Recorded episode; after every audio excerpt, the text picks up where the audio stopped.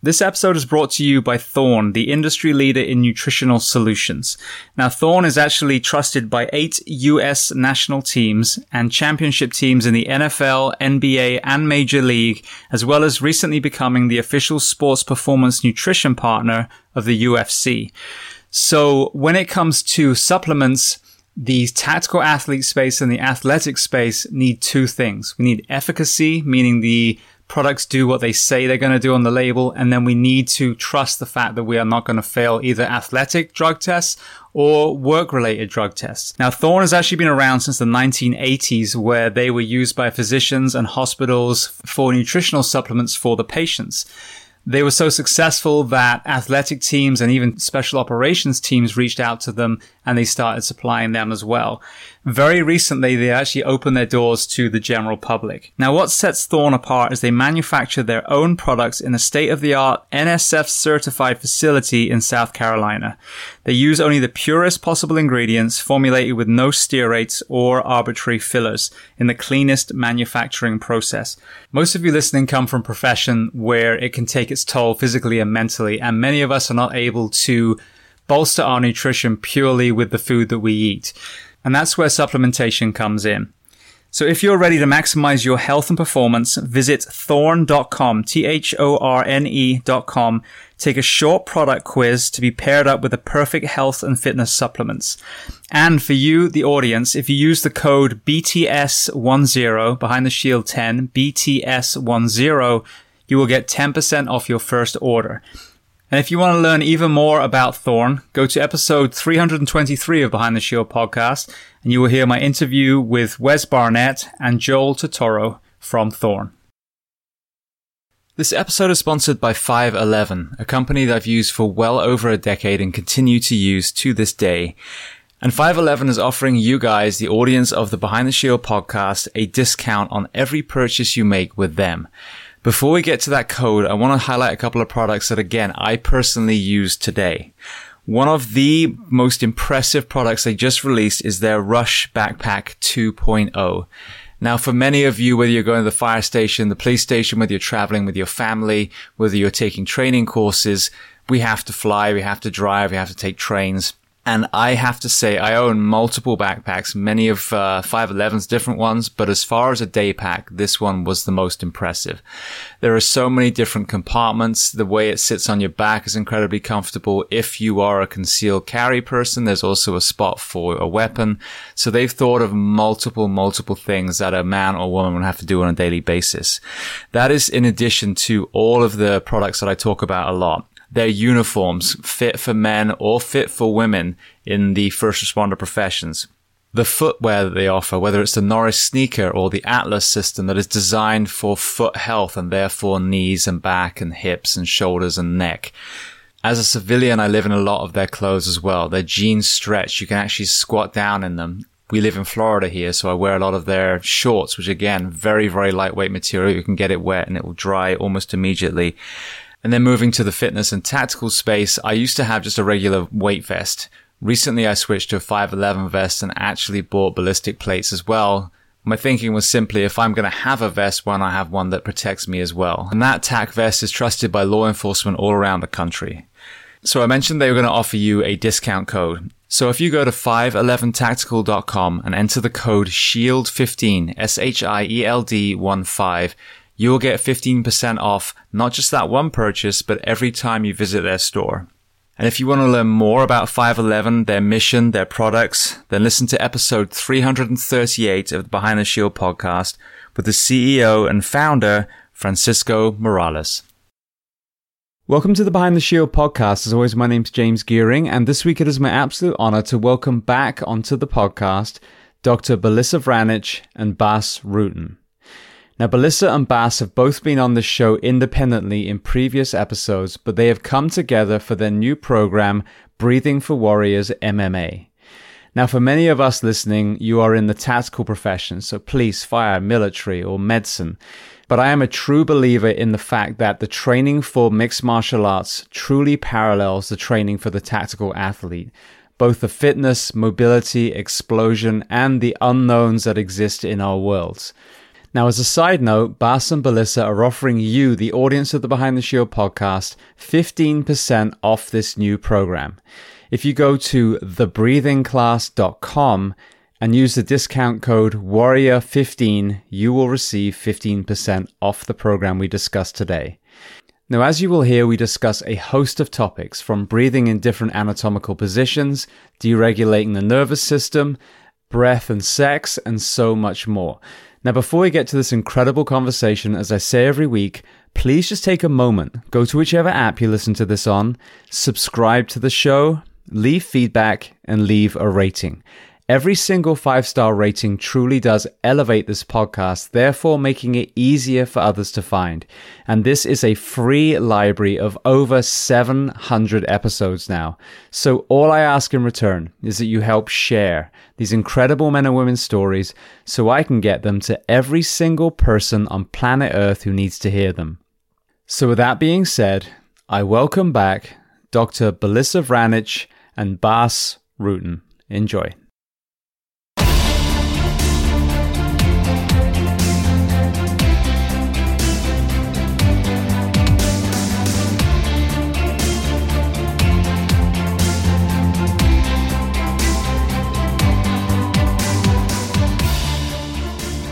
Well, Belisa and Bas, I want to say firstly, thank you both for coming back on the show. You were both my guests and, and independent, you know, separate guests as uh, you know on your own. But now we're doing this collective uh, conversation here. So I want to start by welcoming you back to the Behind the Shield podcast.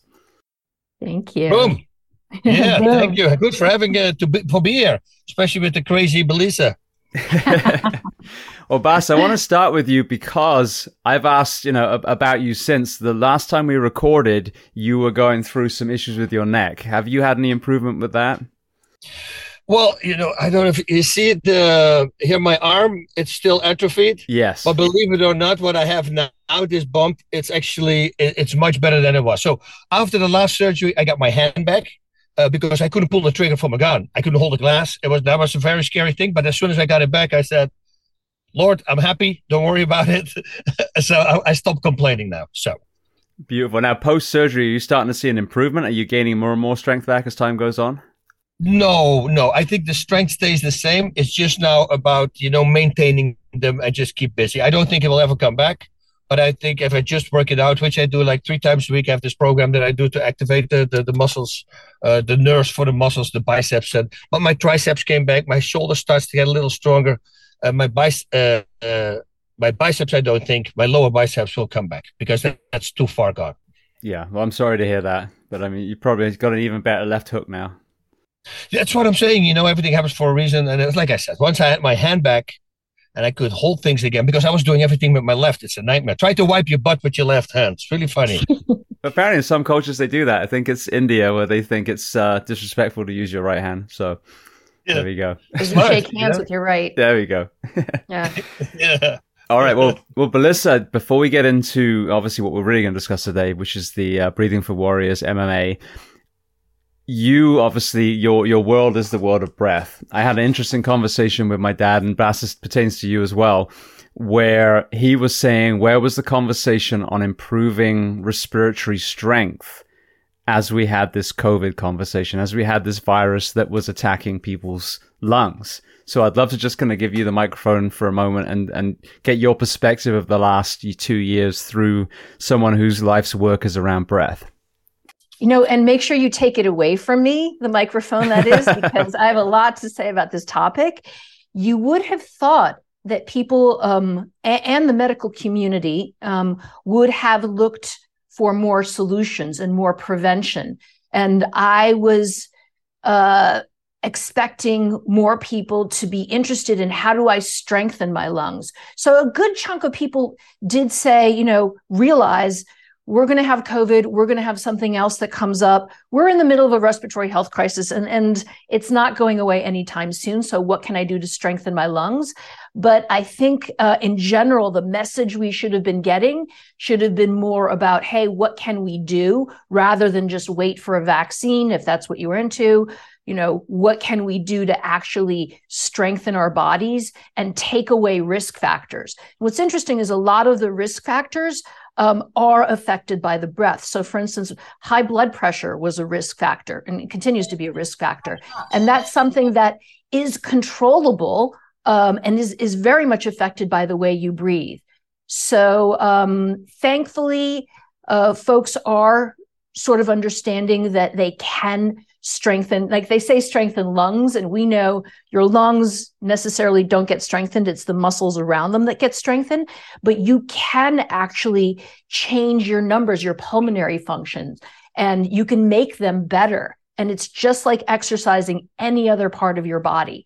So i think covid made us a little bit more alert to this and hopefully that ball will keep rolling and so, just to kind of clarify, because this was my father, who's a who's a vet. It's funny that the veterinary world was was trying to tell a lot of the human medical world, "Hey, this is what we use." Even some of the the treatments, um, and it was falling on deaf ears, from what I understand. But talk to me about the importance of the, resp- the strength of the respiratory muscles to clear, for example, mucus from pneumonia, etc., from the lungs. Great question. You obviously had a very in depth conversation with your dad is that the exhale is tremendously important. Um, it's really it's the underdog the exhale. Nobody thinks exhale when they think of like they think breathe inhale take a breath but they don't think about how important the exhale is. Now if you have a weak exhale you're going to have a weak cough and your cough or, or your sneezing is your first line of defense. So when something goes in that shouldn't that cough is actually incredibly protective. So you're having a good cough is is the difference between uh, bronchitis and pneumonia. It's what actually keeps you safe. So as the general public really has terrible breathing mechanics, their exhale and their coughing is not good. Those breathing muscles are weak and it makes for a cough that's what's called less effective, meaning less stuff comes out. And as you practice having the mechanics be good and having your exhale muscles be strong, your coughing will get better. And that's actually a way to keep yourself safe and a way to keep yourself healing from anything that happens in your lungs. Well, same kind of concept to you, Bas. I mean, you have the O2 trainer. We are talking literally about a tool that strengthens the respiratory system. What was your perception of the conversation or lack thereof of this very tool during the last two years? I think it was insanity. It's like, where, was it that, hey, go outside, be healthy, do some things, you know, take vitamin D, sport. Don't make yourself more unhealthy. Put a mask on it and rebreathe everything that you, supposedly supposedly has to get out of your system because it's not good anymore. But now you're rebreathing it the whole time. I would say, you know, do that. And the breathing, you know, I, I was interviewed by a pastor and he was talking to me um, uh, after the thing and, and he heard about the O2 train and he says, this is a good thing for my buddy who's in the hospital right now with COVID. His family kind of say, are saying their goodbyes already. It was that bad.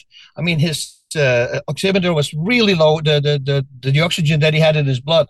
And I said, no, no, that's, he cannot do that because it's a muscle attack. You know, right now he needs everything to recoup. I said, but do me a favor. And this is a technique Dr. Belisa taught me is to just put a book, lay down, but which he's do, already, he's in bed, put bo- a book on your solar plexus and just start raising the book with your breathing. Just control your breathing like that because then you start diaphragmatically breathing, which can take up to five times more oxygen in your body and they were freaking out. The next day, he was I, I literally he went from like 82 to 96 in one day, you know, as by just breathing correctly. So that's there's the thing, and and and it, what also drives me nuts, and this is going to slip into a, a little different uh, subject, uh, athletic performance. You know, we all talk about as fighters. You know, in your interviewing fighters, Tony Ferguson, right? Everybody's talking about, oh my God, his stamina is just insane, and we you know we we want. They all want the stamina that Joe uh, uh, Ferguson has and nobody's doing it. I go, dude, look at him breathe in the corner. I mean, that's it. That's why, because you guys are raising your shoulders. You know, this guy's completely still. Everything you only see his core. You know, the diaphragmatic, or we call it horizontal breathing. That's what Tony Ferguson does. So they can do the same thing. Everybody can do the same thing. If that person had like 82 oximeter, uh, and then the next day was 96 with just one night of breathing, you know, but I mean, let's focus on that. And we all believe, and that's the problem, that we are breathing correctly. I was like that. You know, you see me in my world title fights, you see me raising the shoulders really fast. I would get so tired that my breathing couldn't get up, uh, uh, keep up with my body. My muscles would never get tired. Now it's the complete opposite. Now it's like my muscles start getting tired, but I don't. I, my breathing is completely under control. I had Lyoto Machida doing it. He did it for four months, got a COVID attack, and then he called me. He left me a message. If you hear the message, you're going to freak out. He goes like he was. He was freaking out as well. He said, "I just started training again with my students." Who are tra- fighting in the UFC and in Bellator and all these organizations? He said, I outlasted everybody after I had a week of COVID. He says, and this is so weird, Bas. My muscles get tired, but my breathing was in complete control. I go, dude, I have exactly the same thing. Now my muscles need to pick up my breathing muscles. Before it was the other way around. Well, I actually wasn't using my breathing muscles. I was using my shoulder, uh, raising my shoulders and my neck, you know. And uh, if you think about it, all those muscles that you're using to lift up, you know, they also take oxygen. So as a, as an athlete, it's the dumbest thing. And also, again, what I uh, learned from Dr. Belisa as well. If you look at Jack Daniels, not to drink, of course, this guy is the most insane endurance coach. Many times of the year, the best one. He trains Olympic uh, Olympians. The first thing he does when a new athlete walks in is like take your shirt off, get on a treadmill, and he watches your breathing. And if that breathing is not correct, they will fix that first before they go on. But wait, wait a minute, they're Olympians. Yeah, but we don't know. I was a world champion. I won my world title. If you see me breathe like this, I mean, we didn't know because we all believe that we all already breathe correct, which is 95% of the people actually breathe incorrect. And the 5% who breathe correct probably have classes.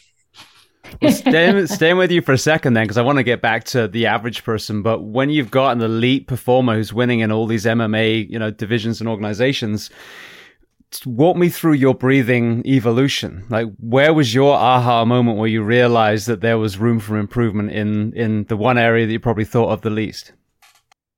You know, not at that moment. But what I do realize is once I dove in, because everybody comes to me and go, dude, you know so much about breathing. And that's from Dr. Belisa. She told me everything. And, and you know, and, and, and there's still a lot to learn you know, but there were things that I was doing during fighting or preparing that was actually helping my breathing. Like a lot of athletes, what they forget is to uh, uh, to flex their chest muscles. You know, your intercostal muscles, which are the muscles responsible also together with your diaphragm to open up your external intercostals actually right so and if you if you for instance do bench press like a week before and your muscles are tight you simply cannot fill up your lungs completely because your chest cannot expand so it's very important to uh, to stretch your chest muscles.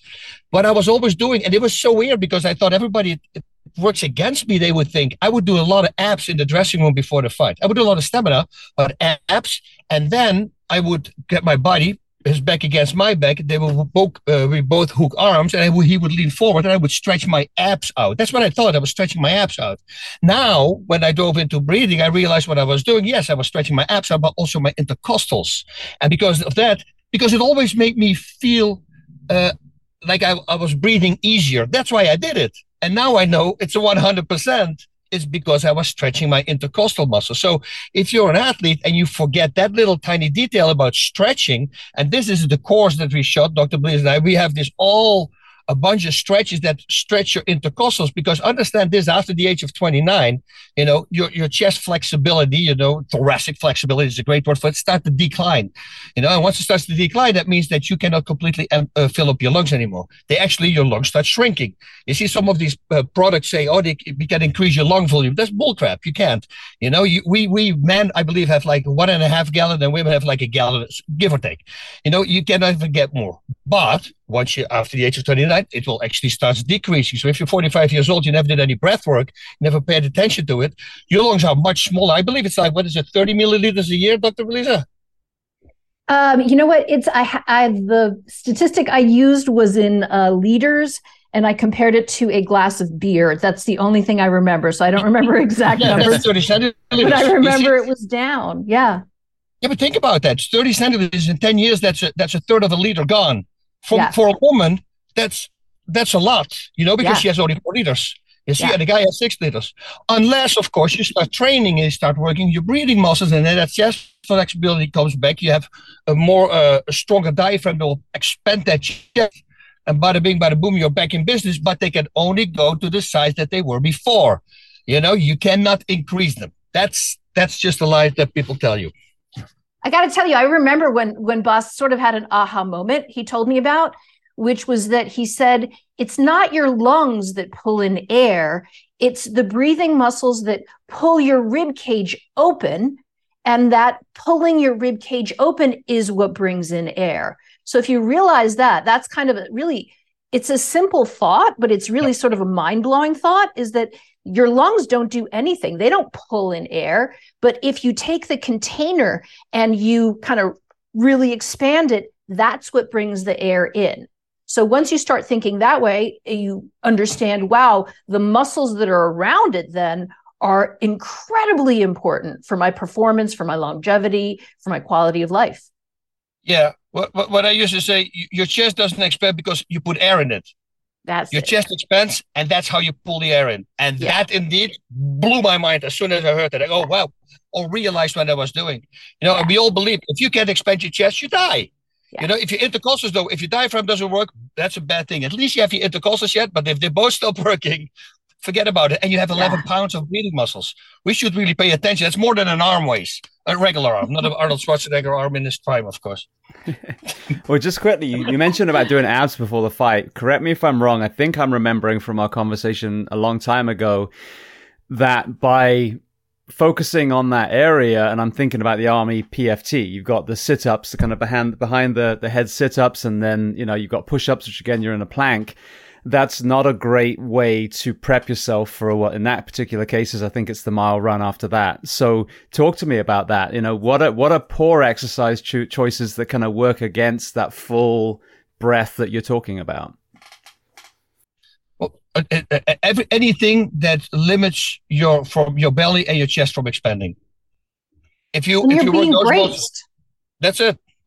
Yeah, being braced. Like I'm I'm around folks who are taking those PFT uh, military exams all the time, and being braced is going to get in the way of, especially if you're braced all the time, is that you need to be able to go from braced to expanded to braced to expanded quickly. And you have to practice that. And in, even in fighting you know Bas can go into it is that you need to be able to take a breath and then be braced depending on where you are in the ring. And the same with your getting tested is that you need to be able to have a good brace to be able to keep that plank um, and do the sit-ups but you also have to be able to let go of the brace quickly to be able to inhale to reoxygenate and a lot of people don't now what are you seeing as far as the challenges to that if someone is wearing a, a, backpack, like a ruck, or a firefighter's air pack, or, for example, a law enforcement officer in the, the belt and the vest? There's some good research on that. There's at least two fantastic articles that talk about how loading your body is actually detrimental to your exhale, which is pretty fascinating. Is that once you put on a gear or a vest or a, a knapsack is that your exhale suffers. And if your exhale suffers, it means that your inhale is going to be worse, which means your inhale is going to be faster. So the repercussions, it's a really incredible ripple how just putting load on your body, you think, oh, this this doesn't affect my breathing, but it absolutely does. And it's the exhale. And maybe just knowing that, hey, I have load on me, I should just pay attention to my exhale when I can a little bit because it'll make my inhale better. Bas, you were going to say something before. I think I jumped over you when I when I responded to that question. Um, what, trigger? Give me the last line before that. You remember that because something triggered me, and I wanted to say it. Oh, we were talking about the army PFT and ab ab exercises before oh. breath. So, so what? What we this is actually the course that uh, Dr. Belisa and I did. You know, we, we we make sure that that you still can breathe because you can you you can divide yourself, let's say, in four pieces, right? So if this if my lower belly cannot expand anymore, you're going to be forced to use your chest muscles, which is not a great scenario. But hey, otherwise you die. So let's do that. You know. So we we we make sure that we give you the techniques to still be breathing once a, a, thing is locked, once certain body part is locked, or you know, like you said with the backpack, if everything hangs, well, this is this is another thing. Like with a backpack, it depends how tight it is. Again, if it's very tight around the waist, it's going to be very hard for you to breathe. But it's like Dr. Belisa also says, you know, if you're a lengthy and tall guy, chances that you are breathing incorrectly are very high. It's a very slim guy. If you're an overweight guy, your breathing is actually pretty good because you automatically start breathing using your core. Otherwise, you have to raise all that body weight the whole time. You see. So, but we go into the in the course, we go over all those scenarios and we tell you, okay, this is how you can breathe if this happens to you. This is how you, you see. So, and you can force yourself to to be in those positions. You know, put a kettlebell on your body at a certain spot maybe at the spleen side, and the other time at the, the, the, the, liver side, and maybe on the solar plexus, because that's a hard one. Because behind the solar plexus, you know, at the lowest part of your rib cage, that's where the diaphragm is attached. You know, that's why it's it's, it's flopping down and expands the chest when that happens. I always tell people it does this, you know, and they, they say, yeah, what does that do? Yeah, well, from that vision, doesn't do a lot. From here, you see you see it expanding, and once it expands in the center of your body, that expands your chest, and then together with your external intercostal muscles, of course, your chest opens. But like Dr. Belisa says, you know, you, your exhale is very important as well. You need to get all that bad air out, so to say, the used air, you know, and that's those are your obliques, your core, and your internal intercostal muscles. And we always uh, we compare it with like if I have a a, a, a gallon of a bad water and I have a gallon of good water, and I throw out the bad water, I throw out like three quarters of a gallon, but a, a quarter stays in I can only fill it up with three quarters of good water. And that's the same with your lungs. So if you don't completely exp- press all the air out, well, you cannot completely put new air into your lungs. So it's very important that you train the exhale as well.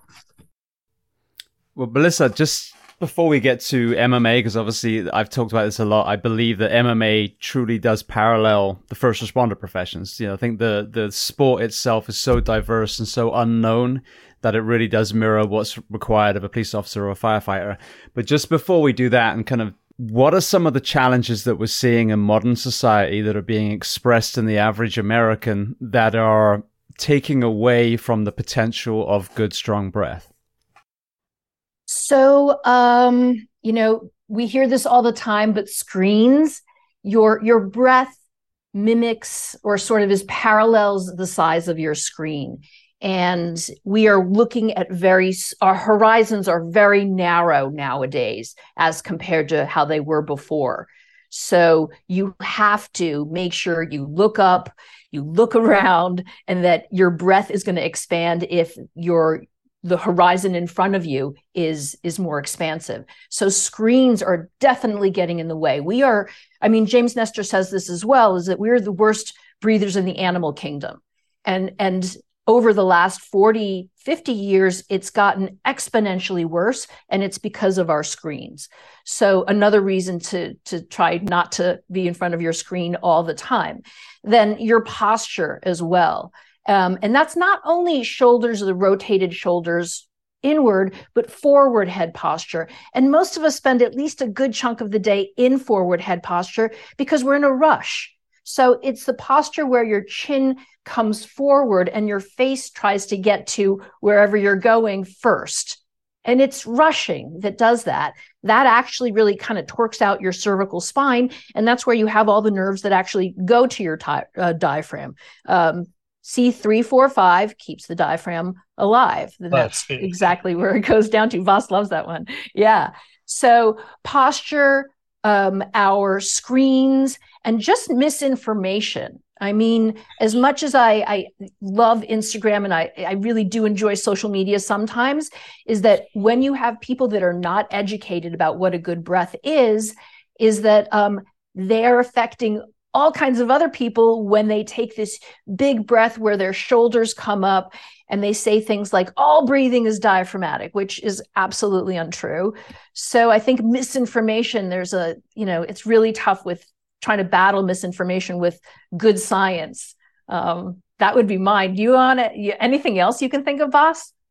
Yeah, I'm, I'm, I'm just laughing. I say, I'll, I'll guarantee you that every tough guy, you know, who likes uh, ladies when they're at the beach, as if uh, they, they, when they had breathing classes, they have a perfect breath. As soon as the ladies come by, they start breathing, uh, uh, chest breathing, because that means they have to push their belly out, which is one of the reasons also as a kid you start doing it because you look at superheroes and all these people and they don't have abs. And if you breathe through your, your belly, well, other people might think that you're fat. You see, so we start automatically going like, wait a minute, maybe that's the way they start breathing incorrectly. And the doctor, we used that, exa- uh, uh, that example as well. You, the stethoscope, he puts it on your chest and he says, take a deep breath. So as a kid, you go, oh, this is where my lungs are. But it's not. You know, the densest, most rich part of your lungs is actually at the bottom of your lungs. So start focusing on that. I literally had a wellness check. I hadn't seen a doctor in five years since I left the fire service, and a friend of mine became a nurse practitioner. So I said, "Well, I need to do a, just a panel, just a, a, a wellness check." And she did that same thing. She put the stethoscope on my chest and she said, take a deep breath. And she goes, you are the first patient I've ever had that belly breathed when I told him to take a deep breath. So I guess, ah. I guess I'm learning from you slowly, huh? Good. I love it. Because in the past, I had one who said, no, no, no, I told you to take a deep breath. And I go, I just did. And she said, because I didn't raise my shoulders. So she wasn't that good she she shouldn't be there in the office.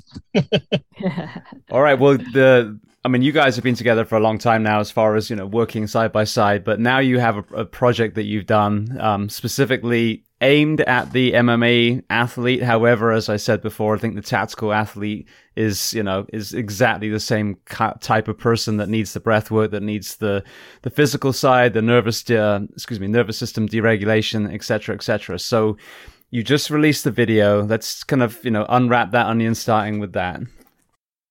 So I, I can start by telling you it was so much fun to work with Bas. So I always had people say, well, what's he like, you know, in person? Because sometimes people aren't like, or they are behind the scenes. And it was so much fun. So much fun. I got to mm-hmm. tell you, the guy, like the amount of energy he has and the wacky, weird sense of humor just I was laughing the entire time. I was like, it was actually fun. I've done a lot of videos and a lot of television, and you know, working with Bas was just hilarious. I I don't know, you know, what planet he's from, but it he just kept me laughing the whole time. It was it was so much fun, and and it's a great product. But I'll let him talk about that no, Planet Bas. That's what they call it. You know, he, okay, he's on Planet Bas again. But you know what? We, we, we're both gifted with ADD. You know, and when you put two people like that together, there's a lot of explosions and a lot of the poor people around us. They have to try to keep it under control because our minds go boom, boom. Oh, don't forget this and just go boom, boom. Oh no, this is important. That you know, it's a, it's a hard thing to control. It's a blessing and it's a curse. You mm. know, it's a blessing if you know how to use it and to build the right uh, tools, you know, habits and then it's great the fighting and then whatever you do it's a freaking blessing because you can completely focus. But boy if you let go let it go. It's all over the place. And unfortunately in between shoots and everything i like to have a lot of fun. Uh, but so that's uh, dr Belisa. you know and it's uh, the other thing is that the longer you work together the more you can start reading each other's minds. Um, so of course people around you we're completely vibing with each other and uh, bringing up old jokes and so on and so forth. And, you know, trying to control both the both of us was probably a little bit challenging for the people working with us, but it was good. One of the things I have to say about this product is that um, I'm tremendously proud of it because how often does it happen that you buy a video, you buy a product, and you're disappointed in it? You're like, yeah, you know, it, it should have been cheaper. It, it could have had more. And we actually um, aired in, on, in the other direction is that it's so packed with information.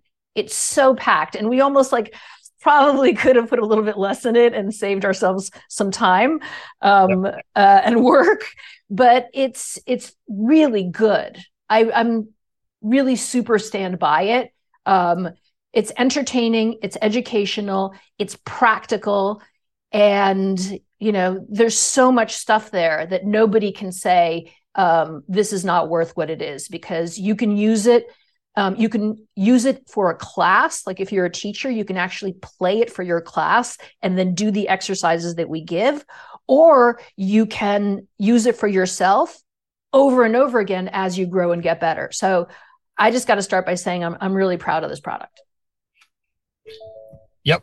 And same here. Listen there's, there's so much information I, I truly believe that every fighter, every athlete, every athlete who needs their lungs or endurance for their job, and this is just the tip of the iceberg. Because if you get a big, great meditator uh, and uh, special forces, we always uh, talking about, you know, they the elite special forces also have correct breathing. And why? Because I always accept very simple example with a gun. You want to breathe, chest breathe, and now you're going to have to shoot something. It's going to be very hard. But if you control it, there's no movement here. You see, so all these things come together. But every movie, you always see if somebody goes in before some special forces guy to go in, whether it's James Bond, whoever it is, it's always they take a deep breath. It's you know you you can test this yourself. You feel your heart rate, take a deep breath, let very slow your air go out. You will feel your heart rate go down. This is very simple. You can only imagine if you do this for 20 minutes. You see, you're bringing it down. Your cortisol levels drop as well because your heart rate and blood pressure are dropping.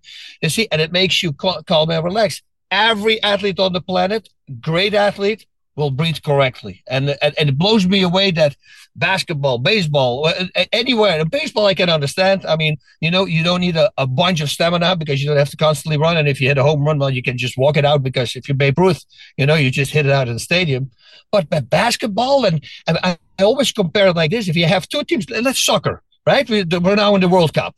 If you have two teams are equally uh, gifted, same skill, the team with the most stamina is going to win, the most endurance, because they can keep on push. It's very simple. And that works in fighting, works in everything else. So people complaining about stamina but not paying attention to the way they breathe, you're the you're an idiot. You're a complete idiot. And I was that idiot all the way back. If somebody would have told me a long time ago, hey, you know, you, you should pay attention to your breathing, I would have been the same. You know, but if I would have Dr. Belisa, met of Dr. Belisa, who explained to me how your lungs work, my doctor never told me how my lungs work. I was a severe asthma patient. I had every five weeks a week in bed because I couldn't eat even. I couldn't get out of bed. You know, I had to do everything in bed. So and, and you you believe that the doctor teaches you how to breathe correctly, but they don't. And I remember going to breathing classes. I think that as a kid, I would have picked that up that they say, hey, Bas, use your belly to breathe. I didn't hear it you know and okay this is a long time ago because i'm getting old now but still you know it's uh, it, it's it's weird that no more people pay attention to it but they are complaining about not having enough stamina.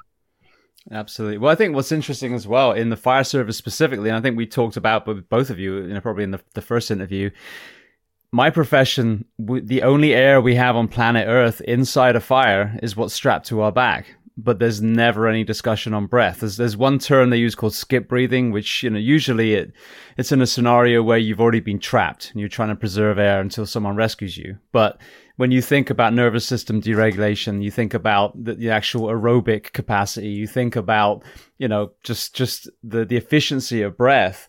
There's no better um, profession on earth apart from maybe you know underwater diver or something. You know the the the welders really the fire service is it. So if we're not talking about breath, we're missing a massive piece of our performance and uh, you know mental acuity puzzle. You know, uh, uh, it's really funny that you said it because I did a, uh, a breathing course, also a, a, scuba diving course. And and after I came out every time with the water, the, the instructor would tell me because that was the first time I did scuba diving. He goes, dude, you're, you don't use a lot of oxygen. You know, you're breathing really well. I go, but and and and and, and if you are wearing all the the gear, you know, you actually you're going to be forced to do it because everything is so heavy, at least outside the water, of course. But once you get in there, but your belly is free. They ought to. Why do you think they leave that open? You know, because you want to breathe diaphragmatically. But if that a guy, a teacher, tells me that I don't use a lot of oxygen, it's just because I was breathing correctly and you stay calm. Once you start using your chest, this is also where people get nervous. This is anxiety, right? COPD, COPD, uh, anxiety and PTSD. You know, it's when you just start chest breathing. You, that's just the wrong way to do. Once you start diaphragmatically breathing and controlling your breathing, you're using way less oxygen. You think you're not, but you are. Well, but let's let's start with that topic then. I mean, obviously we'll get into the aerobic side and performance, but nervous system dysregulation. You have it whether it's before an actual event, and I used to breathe on the way to some of more, you know, potentially dangerous calls. But then you also have after the call. It's three a, uh, three a.m. and you're trying to down regulate so you can try and get some sleep. So let's start there. I mean, obviously you're talking again about the MMA athlete, but the tactical athlete in general you know, what are some things that people are doing wrong and, and what are the tools that you're bringing to us through this program? So you brought up skip breathing. So I'm going to go back there for a second because, as you know, I work with a lot of firefighters, and and Skip and Riley, um, their breath counts, and so is box breathing. But there's this idea that you should be doing those breath counts um, during an emergency, and that couldn't be farther from the truth when you are uh, you know operating at a fire and it's it, things are, are, are really going badly is like the last thing you want to do is start counting You need to be in touch with your intuition. You need to be able to listen what's around you because you surely can't see anything. And you need to be listening to see uh, communication, obviously. So you're, you're not going to throw a count in, into that. Um, that's the worst time you can do it. And again, unless you know a lot about about operating at a fire, you, you don't think about things like that. And same thing with um, with military is that during uh, you know a time when your arousal is really heightened and things are dangerous you're not going to be doing box breathing so Bas and i talk a lot about um, what's called targeted breathing which is breathing in different scenarios at different times. So for me tactical breathing is anytime you're in a tactical situation. And that's not only when there's an emergency. There's the prep before uh, maybe when you're you know in the truck on the way to the fire. Once you get there when you're going upstairs if you work with structural fires um, you know pacing yourself on the stairs that's also using your breath um, keeping yourself calm when you realize that your heart rate is starting to go up so that you don't go into the black. And and then calming down afterwards you can get to sleep before the bell rings again and you got to go back out. So the same thing in uh, in fighting and maybe Bas you can explain the different rings of of uh, targeted breathing and fighting because obviously i haven't been there. So um, that concept is one that's terrifically important yeah, and, and it's also like in fighting, you know you're going to have it, but once it suddenly appears to you, you know to catch it. I, I use the example now because I had this problem myself. So my asthma is gone. Uh, well, it's not gone. It's never gone if you have uh, if it's exercise induced, you can get rid of it by just breathing. You know, but if you have uh, allergies for pollen and all these kind of things, which I had with a Christmas dinner last year actually with the with the class, and I don't own an inhaler anymore because I complete. I used to uh, uh, carry an inhaler everywhere I went but since I breathe correctly, no more inhalers, zero. So if I now sneeze violently, my lungs won't act up and close down. No, they stay open. But now there was something I don't know was in the air, and I heard about it. The doctor told me later there was a lot of people with asthma, so something was in the air, and I started having an attack while I was eating dinner with the whole gym, and and I'm freaking out, and I realized I was starting to chest breathe, and then immediately, thankfully, I caught. I go, whoa, whoa, whoa, whoa, whoa, Bas, your chest breathing. What the heck is going? But you see, the panic that I suddenly had it threw me back many years ago, and I started chest breathing. As soon as I um, uh, realized that, I started belly breathing, and I was fine. Yes, I got pull, uh, less air in, but uh, um, because my breathing muscles are so strong, I was just pulling it in. Nobody realized at the table that I actually had an asthma attack by just breathing correctly. Now, if I relate this to fighting, in fighting, like for instance, if you're in the corner and you're nice and relaxed, you know, that's, you know, there's no pressure. You don't have to be worried. The closer you get to your opponent once you start fighting, the more you have to watch out because if you get uh, hit in the gut on the inhale, uh, that's a big problem. That's when you go down. I actually want to fight like that one time because I was timing his inhale. And it's, after the third inhale, I kneed him. And the guy went down. He goes like, dude, that knee wasn't that hard. I said, no, but I timed his inhale. And the people were freaking out. You timed his inhale. I said, yeah, because I realized in fighting, in training, if I would inhale and somebody would hit me, that's when your muscles don't work. You can do 5,000 sit ups a day. It doesn't really have, uh, work anything because if you breathe again, it's not going to help you. You see, so once the closer you get to your opponent, the more you need to be aware of your breathing patterns. Now, if you start chest breathing, you give away that you're really tired first of all also. That's an easy catch for your opponent. But if you're simply belly breathing, you know, you're much stronger and it looks like you're much more in control, even when you're getting tired, which are actually you're going to get less tired because you are breathing correctly. You see, but once once you're in the fire, so to say, if you're exchanging punches, everything needs to be automatically. And then for you to still pick that up, you have to put yourself in those situations in training because then you still need to use your core to breathe, which is also a little bit of a dangerous thing to do, of course, because if the guy is throwing body shots, maybe you don't want to do it. You want to maybe a little bit that, uh, start chest breathing or hybrid breathing. So you're using a little bit less of your core because if he connects at the inhale, that could be trouble for you. You see, so but all these little details we go over in in the course. So people know like, whoa, there's different, there's three different ways of breathing during a fight come on, Bas. I go, yeah, but you know, you train it just like any other muscle, you know, and you start identifying it and you start doing it automatically, you know. And Dr. Belisa already was talking that there are some fighters who do this instinct, instinctively, you know, by themselves. They never trained on it. But, you know, if you aren't breathing correctly, this is the time for you to start learning. And this is important. That's why this this um, this course is so important to us, you know, and, and also for military, everybody who's under stress should watch this course. I truly believe so. You know what? Um, one of the things that we talk about is breathing behind the shield. Um, I saw that. I was like, oh, I like that term. yeah. What's and your podcast you know, name? the belly breath is really just the beginning breath to start getting your body to uh, get accustomed to the middle of it moving. Um, yep. I don't think that anybody should be continuing just to belly breathe because that's really only the middle of your diaphragm.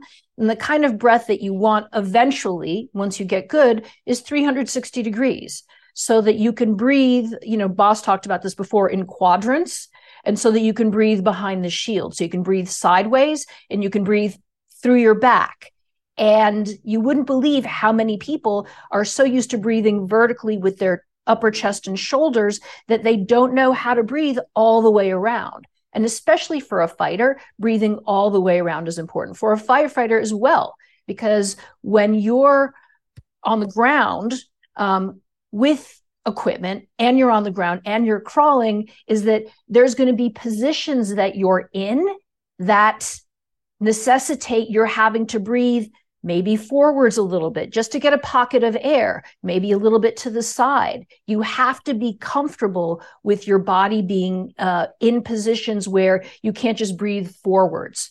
You might have to breathe and actually expand your back. So, breathing behind the shield, again, I'm always telling um, my firefighters that they need to do jujitsu because there's they're so complementary um, and again, tactical and combat athletes, there's so much overlap in not only the need for endurance um, and strength, but also the need for um, controlling arousal and recovery. And one of the things that we touch on, and I talk about this in other podcasts as well, is that using the breath um, a breath led meditation for recovery, yes, is good because you get into that trance state, set, uh, you know, et cetera, and so on. But more specifically for me, because I like the physiological, is that when you do a five or 10 minute breath led meditation, which is hard, is that that's when your body detoxifies. That's when your cortisol comes down. That's when your heart rate comes down. So using that very hard breathing and then relaxing as part of detoxifying your body and recovering from day to day is is really important. Well, you talked about jujitsu. I actually finally got back in the gym consistently for it's just been just a little over a year now. I was as a firefighter, I was on shift and you know single father and all these things, and it, it made my training very very sporadic and my improvement very very poor. But now I've got to go two three times a week. I'm really you know exposed to a lot more discomfort than I was before. And when you talk about positions and, and the benefit of jujitsu for other professions, I think about the ability to breathe when I'm, you know, someone's inside control, mount, knee on belly. So talk to me about, you know, what you're bringing to the to the grappling athlete to use their breath to remain calm in positions that maybe other people will be tapping out from. Yeah, well, I actually show that on a person. We're in my gym. We talk exactly about this. You know what? What happens if somebody slaps a, a, uh, a body triangle on? You know, and he has this is the guy with the little shorter legs. So and he you will still be able to pull his foot behind the knee of the, his other knee. Now it's a very tight, and if that thing is close to your to, to the lower part of your ribs to your diaphragm, you're gonna you're gonna be forced to use you have to start chest breathing. So this is important. And knee on belly we go over that. We go in the guard over when everything is closed. Yeah that's exactly what we, uh, we also go over i show you exercises on the cable machine that if you want you start stacking weight on it you're using your core while you're punching but you still need to take a breath. So most of the time on the pullback you can try to get a little bit of air. You start focusing on when to take that breath. And that, but with a lot of weight, also, it, if you do only one arm, if you pull back, there's still stress on that core. But it teaches you at certain moments when it's almost impossible to take a breath because everything is cramped to still be able to take a breath. So yeah, no, those techniques, like in jiu-jitsu, we go over it. Beautiful. Well, Belisa, you touched on being mindful of your breath, for example, when you're climbing stairs. And that is such a pertinent example. My last apartment right next to my station was a 28 story high rise. And so we would train doing just that. Now, your goal is not to climb stairs. Your goal is to effect a rescue once you get to whatever floor that is. And it might be know, Murphy's Law, it's going to be 28 and the person's going to be 400 pounds. Um, so conservation is very important. When I think of the CrossFit workouts, one of my favorite ones that mirrors the the high exertion versus recovery is an EMOM every minute on the minute. You normally got about 30 minutes, 30, excuse me, 30 seconds work and about 30 seconds recovery. That would also mirror again in a fight, you know, whether it's a two minute round, three minute round, you've got that minute or so to try and bring everything down. Talk to me about understanding when you're not in that high exertion phase, how you can use breathing to lower that bar back down as, as low as possible, ready for the next level of exertion? Well, when you're in a situation that you can manage your energy, you should. So, for instance, if you're going upstairs, no, um, not being breathing through in through your mouth and out through your mouth on the second set of, set of stairs if you have another 26 to go is good is that knowing how tired you are given if you're breathing through your nose or your mouth and, and using those gears as energy management um, is important then there's what's called intra-event recovery so if you have a few seconds to recover whether it's at at you know in your corner or between stairwell between stairwells is that um, how are you going to breathe? And you know this as a firefighter is that you're leaning on, you know, you're leaning whenever you can, whenever you can grab um, a handrail, is that you will lean on it.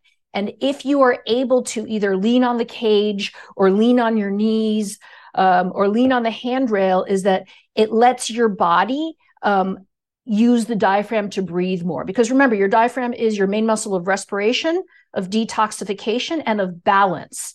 So if it has to choose, it's going to choose the breath over the other two, which means that you're more prone to usually knee and ankle injuries. And obviously, with, with firefighters, you have a lot of hips as well. Um, but when you're recovering, you have a few seconds to recover, is that um, down, putting your hands on your knees is the best thing you can do. If you have equipment on and you can't do that, make sure you lean up on something. That means your diaphragm will be able to expand. Um, then make sure that your breathing IQ, and you can go to the breathingiq.com, is an A because it means that when you take a breath, it's going to be the biggest breath possible. It's going to use the least amount of energy and be the biggest breath, which is exactly what you want. So, are you going to take one breath this way or five this way? Right? Um, what happens if you only have 10 seconds, 15 seconds? You really want to be aware of how you're breathing because you have a very limited amount of time to reoxygenate because, of course, you're at an oxygen deficit um, and calm yourself down if you need to calm down. And again, working with first responders, people always assume that folks want to calm down. And yes, you want to keep yourself sort of in the middle of the curve in flow with your heart rate at a, at a optimal place, but you don't always want to calm down. There's times that you want to actually upregulate where you want to become more alert and you can use the breath for that as well. But with intra event recovery is making sure that you have a mechanically sound breath and that when you take one breath or two really quickly, they're good deep breaths. Um, really deep breaths is is what's key. You know, and, and what she also the doctor uh, said about the body chooses breathing over everything else. And that's what you have to understand. Also, when you're all, you're all your gear, you go up metaboreflex, right? Just a nice word for uh, gassing right? That once you start gassing and you're wearing all that gear and you get your muscles are getting tight and suddenly started gassing, that is actually your body taking the, the oxygenated blood away from all the other muscles and sends it to the number one priority in the body, which are your breathing muscles. And that's why you start gassing. That's why it's so important for people to understand once you start updating those breathing muscles, you know, and make them stronger so they don't have to steal the blood anymore, oxygenated blood from your limbs. You see, that's when you increase. That's why it's so important, especially with you guys with all that gear. One of the big aha moments when it came to breath, and I've obviously got to speak to so many amazing minds, obviously yourselves, Wim Hof, Brian McKenzie, um, but was finally the penny dropping on the whole nasal breathing side. So in, for example, CrossFit, it was a struggle at first, and I have, don't have the smallest nose in the world. I think it's been bent a few times, so maybe not be quite as as uh, efficient as it should be. But I was amazed how it, it was a regulator. You know, you have that on, on fire trucks. You can only go so many miles an hour and it, and it won't let you accelerate anymore. And so I never kind of hit that red zone unless obviously I opened my mouth and went for, you know, full exertion. Then you kind of parallel that again with the fire service. You're climbing stairs, having my mouth closed, having that slow, deliberate breath seemed to reserve a lot more in my tank for you know, you're having to force a door or drag someone out, which may, as you said, require you know, finally opening your mouth and, and doing that max exertion effort. What is your perspective? And I'll take, you know, both of you in, in the fighters element and, and, you know, the breath element specifically, as far as uh, nasal breathing as much as you can in the athletes that you both work with. You, you want to start or I start, Lisa? You go, Bas. Okay, I love this one because I hear this a lot with the O2 Trainer the whole time. The O2 Trainer is a device that strength. It's like muscle training for your breathing muscles, right? It's only four minutes a day, you know, and it goes through your mouth. And the most asked question I ever got, and I got so sick of it from people who go, but I'm a nasal breather. I go, oh, so you're the same guy who, when he tra- does weight training and he leaves the gym, you take the weights with you. Is that what you do? You, you walk him around. He go, what do you mean? I say, dude, you only you go in the gym to strengthen those muscles so that without those, you're much stronger. That's the same with training, strengthening your breathing muscles. You, yes, you do it four minutes through your mouth, but guess what? Afterwards, and you already said the same thing now, because you are used to diaphragmatic breathing, you will be able to breathe even better in through your nose because your breathing muscles are stronger. I go, because if you believe that swimmers never open their mouth, and only breathe through their nose, you got to be an idiot, you know, because they're under the water. And of course, they have perfect breath, and I understand that. They will focus still on the nose, but guys, come on, man. What if your nose gets broken? What if you get a cold and now suddenly you're going to have to fight or you going to have to run the, uh, fly the stairs? You're going to be forced to use your mouth. So buccal breathing, what we do, you know, mountaineers use that is nose and mouth at the same time. So once your breathing muscles are strong, and even if they have to make them stronger, which is only the case with an inspiratory muscle trainer, which is the O2 Trainer is through your mouth, it's only four minutes a day. That's it. You know, after that, the rest of the 24 hours and 15, you know, whatever, you can breathe better through your nose because you paid attention to your breathing muscles. I couldn't have said it better. So, um, the breathing through your nose is, is obviously really important. However, most of us have a hard time doing that during the day because we talk and we talk a lot. Like when we're not talking to each other, we're on the phone, we're on the computer. So, the most important time to breathe through your nose is when you're sleeping. So, that's actually um, what I recommend is uh, I love the mute nasal expanders, you know, whatever mouth tape you want to use, and just make sure that you're breathing through your nose at night. Right now, we have, you know, there's so many people, especially with tactical combat athletes, that have deviated septums and actually can't. So, do you fix your nose if you're going to keep fighting? Probably not, right? Um, so, again, breathing through your nose at night when I have a patient who comes in and talks to me about breathing through the nose is that yes, make sure you're breathing through your nose at night. Um, and then during the day, you need to be able to switch depending on what you're doing. And again, I do CrossFit as well. So, it's really about energy management is when am i breathing nose nose? And then you know when you're going full throttle and you're almost done do you switch to what Bas just said which is what mountaineers do um, which is uh, nasal buccal breathing both mouth and nose? Um, but especially with children. So f- kids folks who have kids um, really need to look at their kids because they're still growing. Um, and their you know their their faces and their jaws are growing. So when it comes to nasal breathing you know i give those two simple things which is focus on it at night. If you have kids it's terrifically important. And then when you have a sport is work out your breathing muscle so that when you do switch to your nose which is a smaller orifice it's not hard and you'll see people who are untrained just to add to what Bas said is that if you take someone who is not a good breather biomechanically does not have strong breathing muscles and if you're not working out your breathing muscles separate from your sport you don't have strong breathing muscles.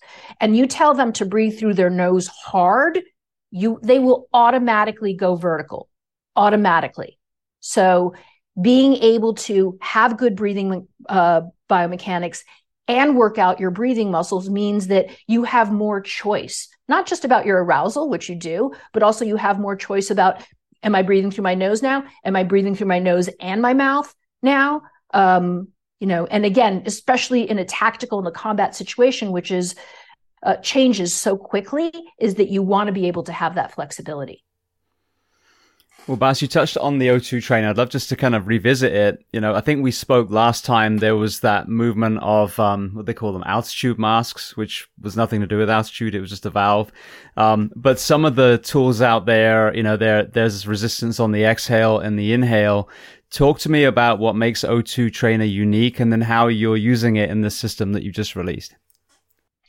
Well, you know, if you control both ways simultaneously, it's a very bad thing. If you separate both exercise, it's good. It's like so once you do an inhale workout with resistance, and after that, once you're done with that, you do an exhale workout. That's actually really freaking good because Dr. Belisa already touched on it. The exhale is super important. You want to express everything out, you know. Um, strengthening your breathing muscles is everything. I mean, it's um, I, I, we give great exercises in the breathing course, you know, and that's your and you can control your breathing with that. But if you want to add some weight to it, you know, then you use an inspiratory muscle training. And inspiratory muscle training is of all, only for the inhale. You go to any published medical journal website, punch in inspiratory muscle training, and see what pops up.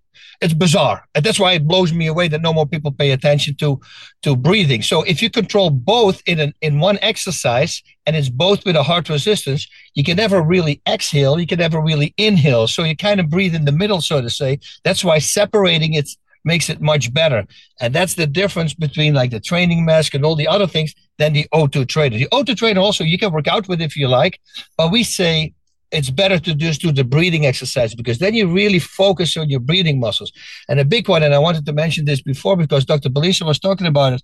What also made a giant difference for me was my back breathing muscles. And she came to me when I was with, with the O2 trainer. She says, Oh, you should work out your back breathing muscles with the O2 trainer. I go, how am I going to do that? And then she showed me an exercise, and that completely changed everything. Then my stamina got increased so much. But by the way, for the people who have an inspiratory muscle trainer and you do the back breathing exercise for the first time, don't do the 30 repetitions. And every person who did the 30 repetitions will tell you the same thing because the next few days you're going to be in complete pain because you're using muscles you never used before. And it's like you did a really hard muscle workout for your back. It's like it was really hurting me. It was very uncomfortable. So just do to 15 repetitions the next time 20 then 25 and once you're 30 you just you keep on going. But back breathing is everything because dr Belisa already touched it. You, you breathe 360 degrees circumferential. So at the O2 trainer we teach you a front breathing exercise for the front breathing muscles and then a back breathing exercise. And i alternate between the two of them. So today this morning i actually did my back breathing. So tomorrow i'm going to do the front breathing.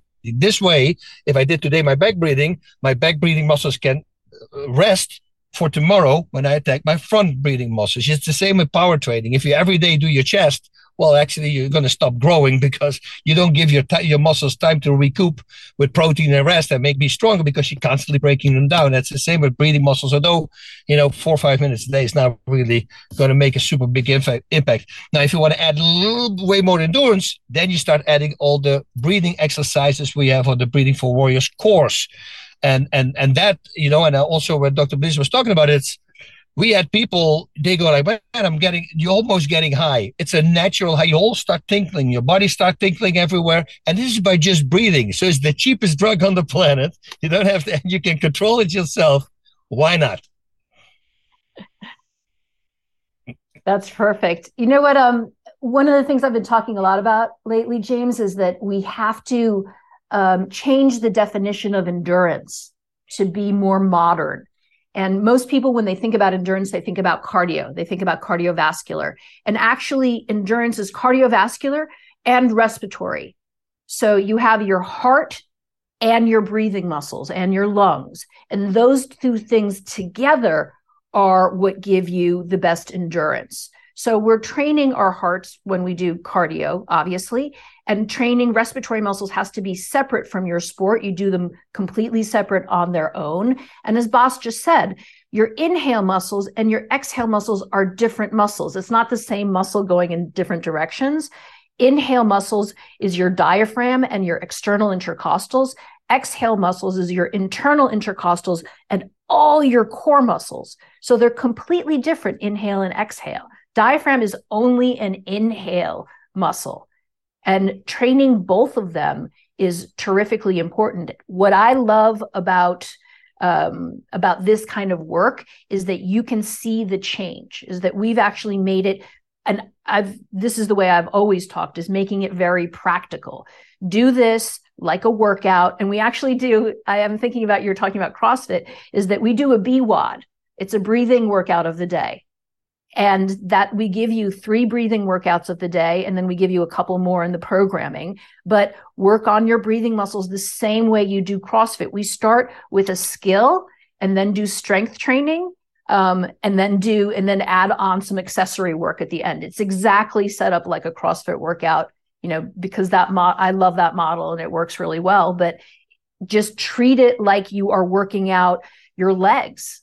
Same thing really hard um, really methodically and that's what the programming gives you is that here's your starting number um, here's the number you want to get to and most importantly let's look at your measure of endurance and see how it changes because that's fascinating to me. I'm about results. So what was your uh, 3k time before you started doing the exercises?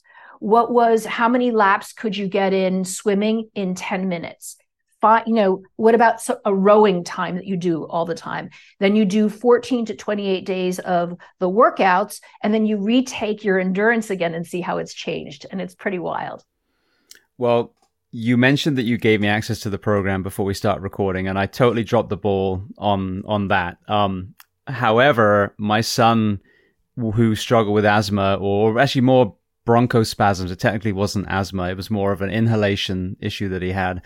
Um, but he's now a, a, cross country and a track runner for his high school. So there is no better time for me to do it alongside him because he will absolutely have those metrics and hopefully be able to tell me that he shaved X amount of seconds off his mile. So we will, I'll, I'll do that, but not just myself. I'll actually get him on this Good. program as well.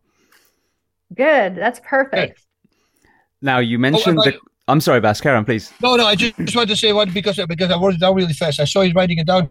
It's thebreathingiq.com for people who want to see how they breathe, but the, put the word "the" for it. The breathing IQ. So that because if you say the breathing IQ.com, a lot of people just do breathing IQ.com. But T-H-E before it.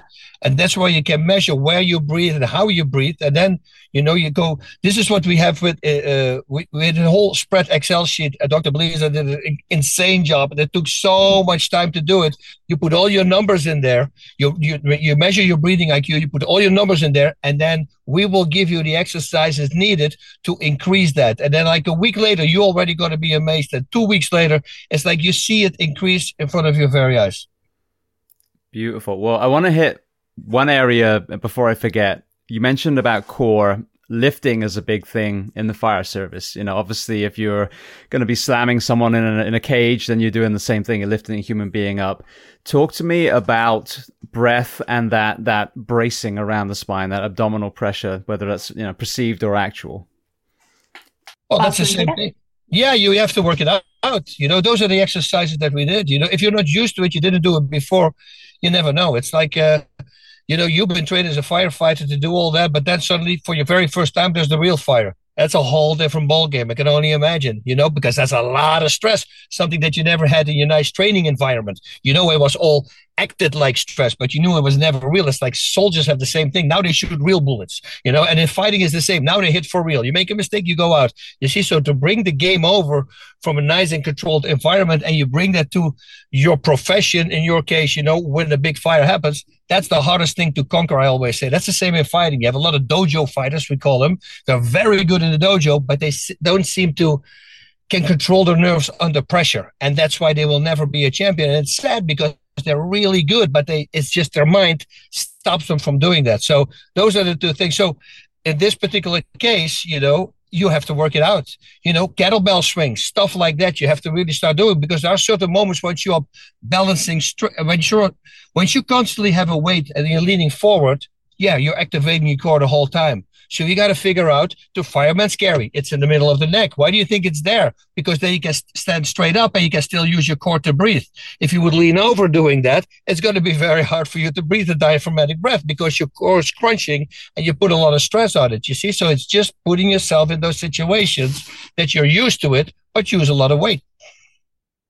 So, you know, finessing your Valsalva I think is really important is going, getting your breathing IQ to be an A and then doing Valsalva um, and and rebracing once your breathing mechanics are good is can really change the way you lift and you know avoid injury and actually get stronger.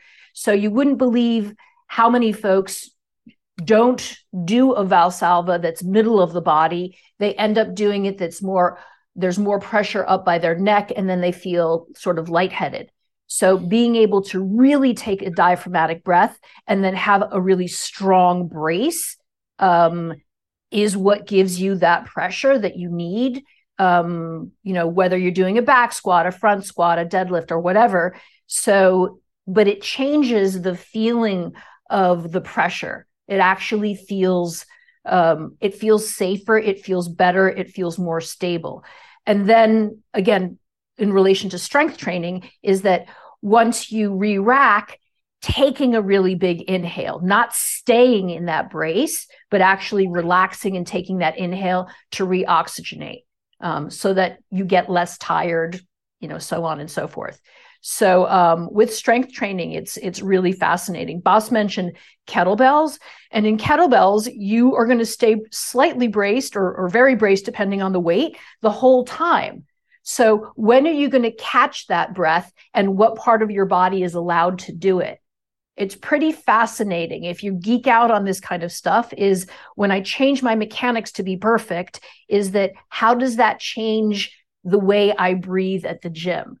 And you should be knowing every single movement you make at the gym, you should know how you're breathing. And to me, it's fascinating.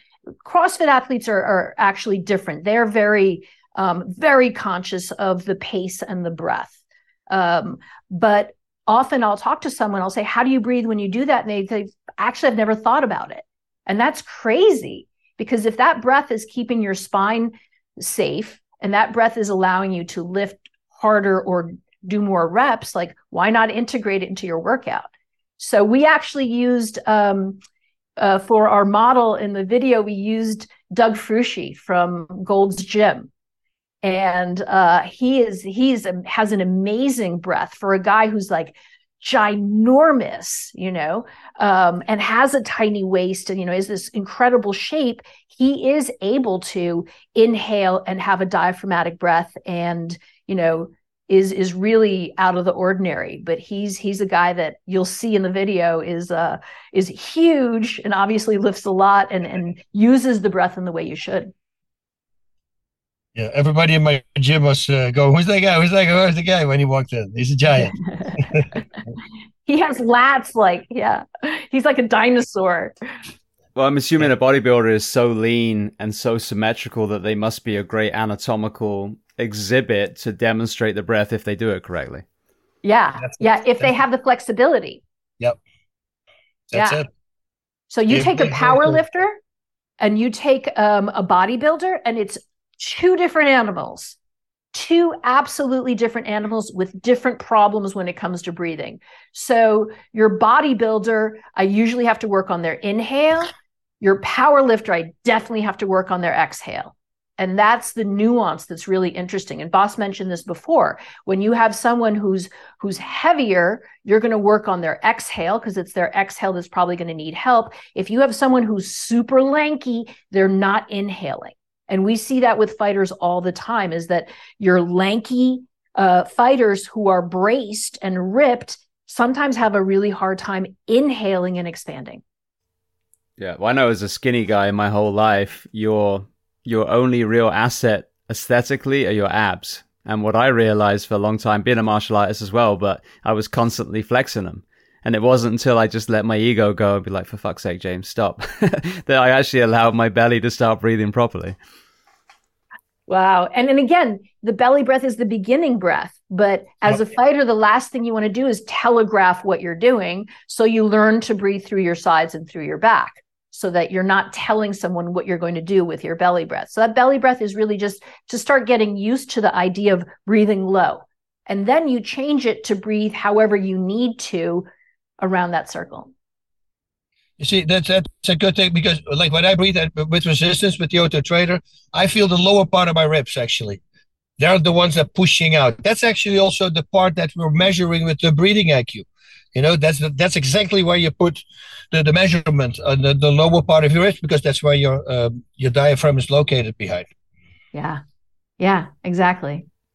Well, I want to get to mobility and then we'll kind of, you know, give an overview of the course so people understand truly what you're offering. But before I do, and please correct me if I'm wrong, Belisa, in our first conversation, your early work involved um, sexual health for a woman's magazine. Have I got that right?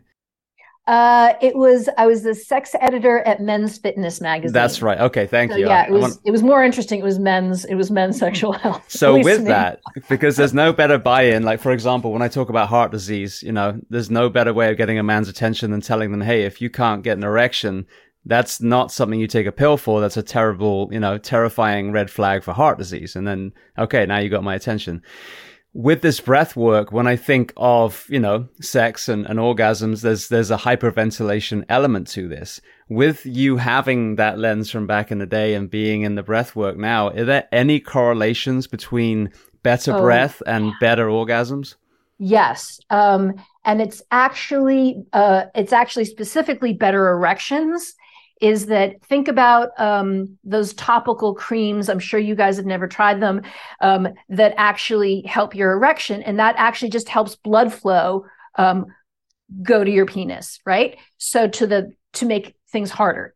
Um, so if you are breathing and you're well oxygenated and and they'll same thing happens, and I, I will have folks once they've done breathing with me say you know i'm kind of i'm kind of aroused. Like what's what's going on with this? And it does have to do with a your breathing your whole body is moving when usually we're pretty stagnant all day long. Um, and i always talk about pelvic floor when I talk about breathing, because as you think about, you know, we talk about this uh, soda pop model, which is a brilliant woman named Mary Massery came up with it, is that the middle of your body is the soda can um, then you have your diaphragm. No one talks about the bottom. We kind of like don't think about that because that's you know uncharted territory that we're not supposed to talk about. But your pelvic floor is the bottom of the container. So, taking care of your pelvic floor has to happen when you're taking care of your diaphragm. So, when you inhale and exhale, this is what's happening. So, if this part of your body is all of a sudden moving with your breath, you're going to believe, you know, believe me that it's going to be a healthier, um, more responsive and you know probably on your mind a little bit more. So pelvic floor health and breathing definitely go together. Um, you want your pelvic floor to be healthy not only so that you don't end up in adult diapers but but for your erection and for your sexual health.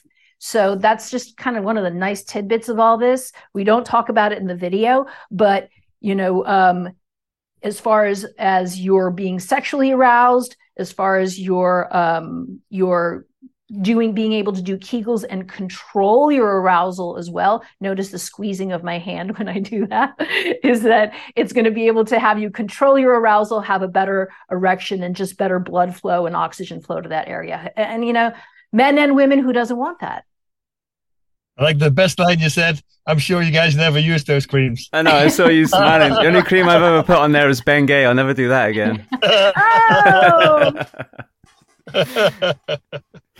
All right. Well, speaking of the aging athlete, and I think that, you know, sexual health and performance is always a great buy in tool. I think pelvic floor and incontinence in the woman is obviously a very important topic too.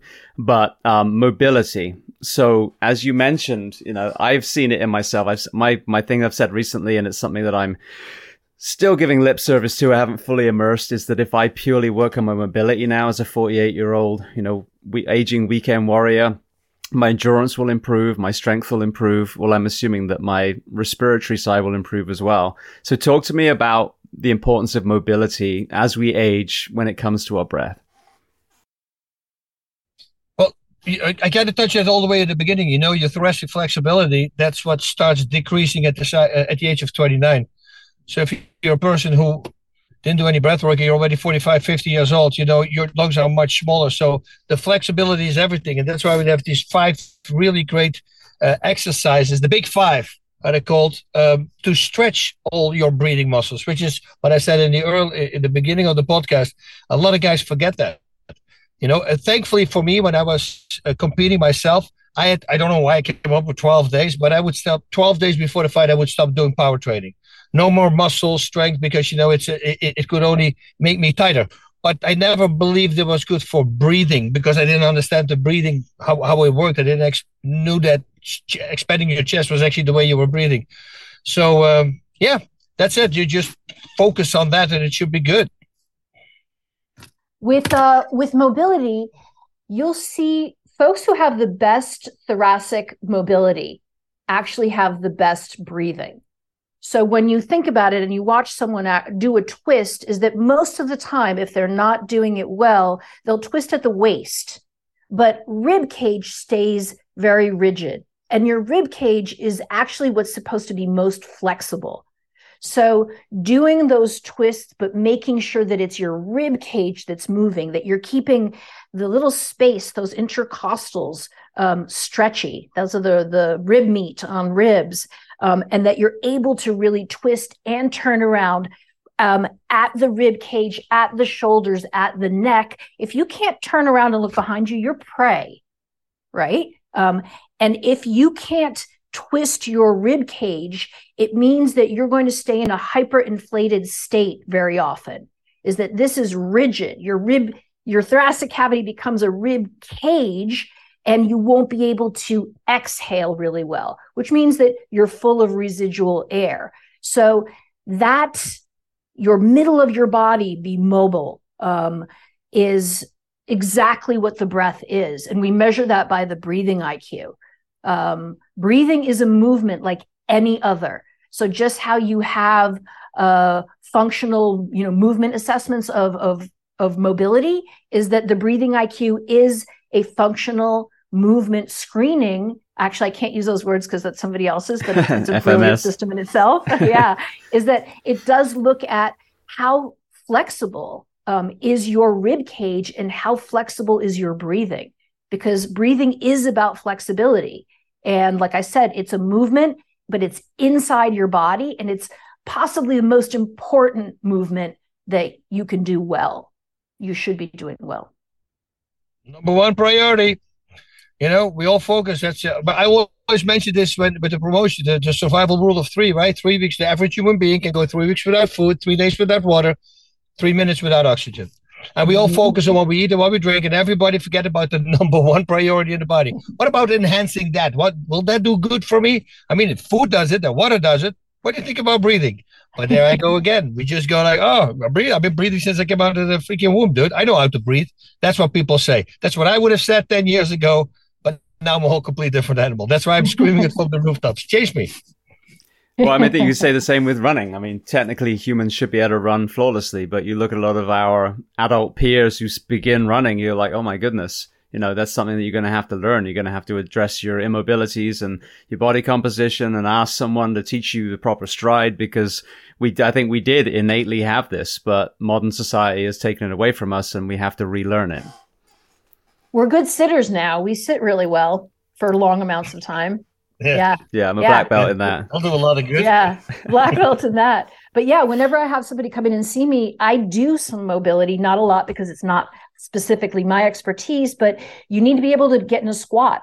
You need to be able to squat to the floor. You need to be able to touch your toes because of your hamstrings. And your hamstrings do affect your breath because all that's you know attaches to your spine and your body should be moving as you inhale and exhale but right now i think that you know as you're listening is that look at your rib cage you should be able to without moving your shoulders feel the middle of your body expand and then feel it really contract it should be stretchy, it should be loose. Any animal on the planet you look at is is breathing in the middle of its body because that's where the best part of your lungs are. So strengthening those, making sure that the breath is in the right location of your body, that you're breathing diaphragmatically, making sure that those muscles are um, are stretchy and flexible, and then making sure they're strong. Most important thing you can do today. What what is the, the, the those monks uh, who only train the breathing muscles, like the Belisa, for like they do it like for three years? And how many miles did they run? Right after that, is it like two hundred miles or something, right? So you know, something oh, insane. Yeah. And, yeah. and they just train their breathing muscles. They don't run, they don't work out yeah. the, the, the legs, no nothing. Yeah. Just their breathing muscles. And then they start running for like an insane amount of, time and far. It's, it's just yeah. bizarre. I have to look it up what the numbers were, but it's something like 200 pounds in, in 48 hours or something, of 200 miles in 48 hours. It's crazy. Which is why the opposite is so interesting. If you have someone who has strong running muscles um, yeah. and you add breathing muscles to it, their performance changes. It gets better because all of a sudden you have the two muscles, two sets of muscles that are responsible for better performance. So it's it's pretty wild.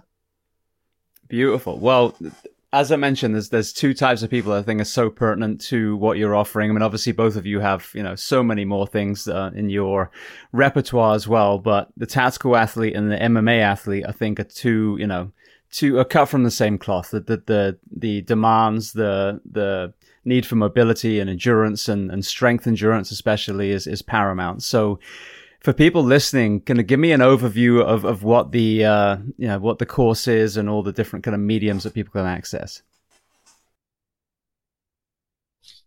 Well, we'll, we'll talk about targeted breathing. You know how to breathe uh, what, what we just talked about in the cage or in the fight or during a fight or to, to uh, for you like high stress situations how you start changing your breathing to still get that full breath metaboreflex we're talking about that the blood stealing metaboreflex is gassing you know and how to stop that uh, tactical breathing um, oh yeah the, the, the, the that, that's uh, uh actually uh, Dr. Belisa came up with that. That's the, the, the, deliberate use of diaphragmatic breathing, body mechanics, and pacing for the control of arousal, um, and, and, and workout of control of arousing, heart rate, and training in an active of Shishi, I didn't do it for, for a while since the course. I'm going to do this again. The deliberate use of diaphragmatic breathing biomechanics and pacing for the control of arousal and heart rate in a training, in a performance or active recovery setting. That was it. I got it. I got it again. that was it. And that's actually, that definition is actually in um, FDNY's Mental Performance Initiative uh, outline. So it has made it into the books in the fire service, which, as you know, is really hard to change anything in the fire service. um, it takes a while. So that definition, that definition is in there. Yeah. So as far as as the you know, the program overview, where can people find it? You know, how many weeks is it gonna take them through? Like, what are the, what are the kind of overview that um, the listener can get so they understand what it is you're offering? So you can find it on breathingforwarriors.com. Um, and what it is is lectures, which uh, sometimes are a little funny because we've I put a I put Bas in a couple outfits, and um, so lectures which are entertaining um, and then a lot of q&a a lot of science and then of course the practical which is what do i do? Because that's been missing a lot from breath work and performance is you know how do i train this? What do i do every day? So you get examples of workouts. So i actually i do a workout with a class which you can do at the same time. Um, breathing WODs, as i said i do three breathing WODs um, and then give you programming as well so that you can um, do the programming on your own for up to 28 days. So, like I said, it's a really thorough, thorough package um, in that you learn about things, you apply them, you get your questions answered, um, and then you have classes that you can watch and do at the same time. And then you have programming as well. And we do teach an active meditation, the recovery meditation. So you have audios of that. Um, and then a whole workbook with with everything that we talked about and the articles that we talked about as well. Brilliant. Well, to stay on you for a second, Belisa, where can people find you over and above the uh, Breathing for Warriors site? So I'm at uh, Dr. Belisa on Instagram and the breathing class, um, the breathing class URL. Yeah. Beautiful. Now, Bas, um, same for you. If there's any way, anything you want to add to the Breathing for Warriors MMA program, and then let's talk about where you can find the O2 trainer. Uh, we're talking about, you know, I was giving the examples already, what you can find in the course, but also, you know, what happens, why are you getting calm and relaxed? You know, it's by stimulating the vagus nerve. And the vagus nerve, what is the vagus nerve and what it does? And uh, all that stuff we go, we touch on everything. So that's why the course is so good. And then your question was the, where can people find? The O2 Oh, the, o, the O2 trainer. Well, o2trainer.com. Go there. That's like weight training for your breathing muscles. Just four minutes a day you do it. Uh, and but you need to have your breathing. It actually will force you also to breathe using your diaphragm because if you chest breathe, you simply cannot pull enough strength in. So if you go with a heart resistance cap, you're going to be forced to use your diaphragm. So the combination here is the gold combination because once with me, once I understood breathing and how it worked and what I was doing wrong, and then start working on it, uh, it, it, it's it's it's a crazy difference. I use this example when I'm using my uh, breathing muscles the correct way. In 2018, I started with a certain setting on the O2 trainer. What you do is you do 30 repetitions. And if you want to see how you increase, I say time your sessions. So it took me three minutes and 45 minutes to complete the 30 repetitions. That was the first time I trained with the O2 trainer, start doing it. Two years later, I'm much stronger in breathing now. And I look at my wife and I say, you know what? I'm going to use that setting. See how fast I can do it now. I did it in 55 seconds. So I went from 345 to 55 seconds. So people say, hey, how can you see the difference? That's the difference. With the breathing course, very simple. How can you see the difference? Well, you measure your breathing IQ. And then, like whatever you're doing, you take the two week or the four week program, uh, and then you measure your breathing IQ afterwards, and you're going to be blown away because it will completely change. And now you're a diaphragmatic breather or a horizontal breather, as we call it as well. And then everything you you can get up to five times more oxygen in your body. If that doesn't ring a bell for you in order to start breathing correctly, I don't know what is. Well, I want to thank you so much. I mean, I know, you know, that we got both of you together. I know, Bassa, you stopped in your car to do this conversation. So I truly appreciate you being so generous with your time today. Very welcome. Very welcome. I'm happy to do it, you know, because we like to do this. Because it's been a while I did an uh, interview together with the doctor. So it's great. it's always fun. An honor and a privilege, James. Absolutely. Yeah.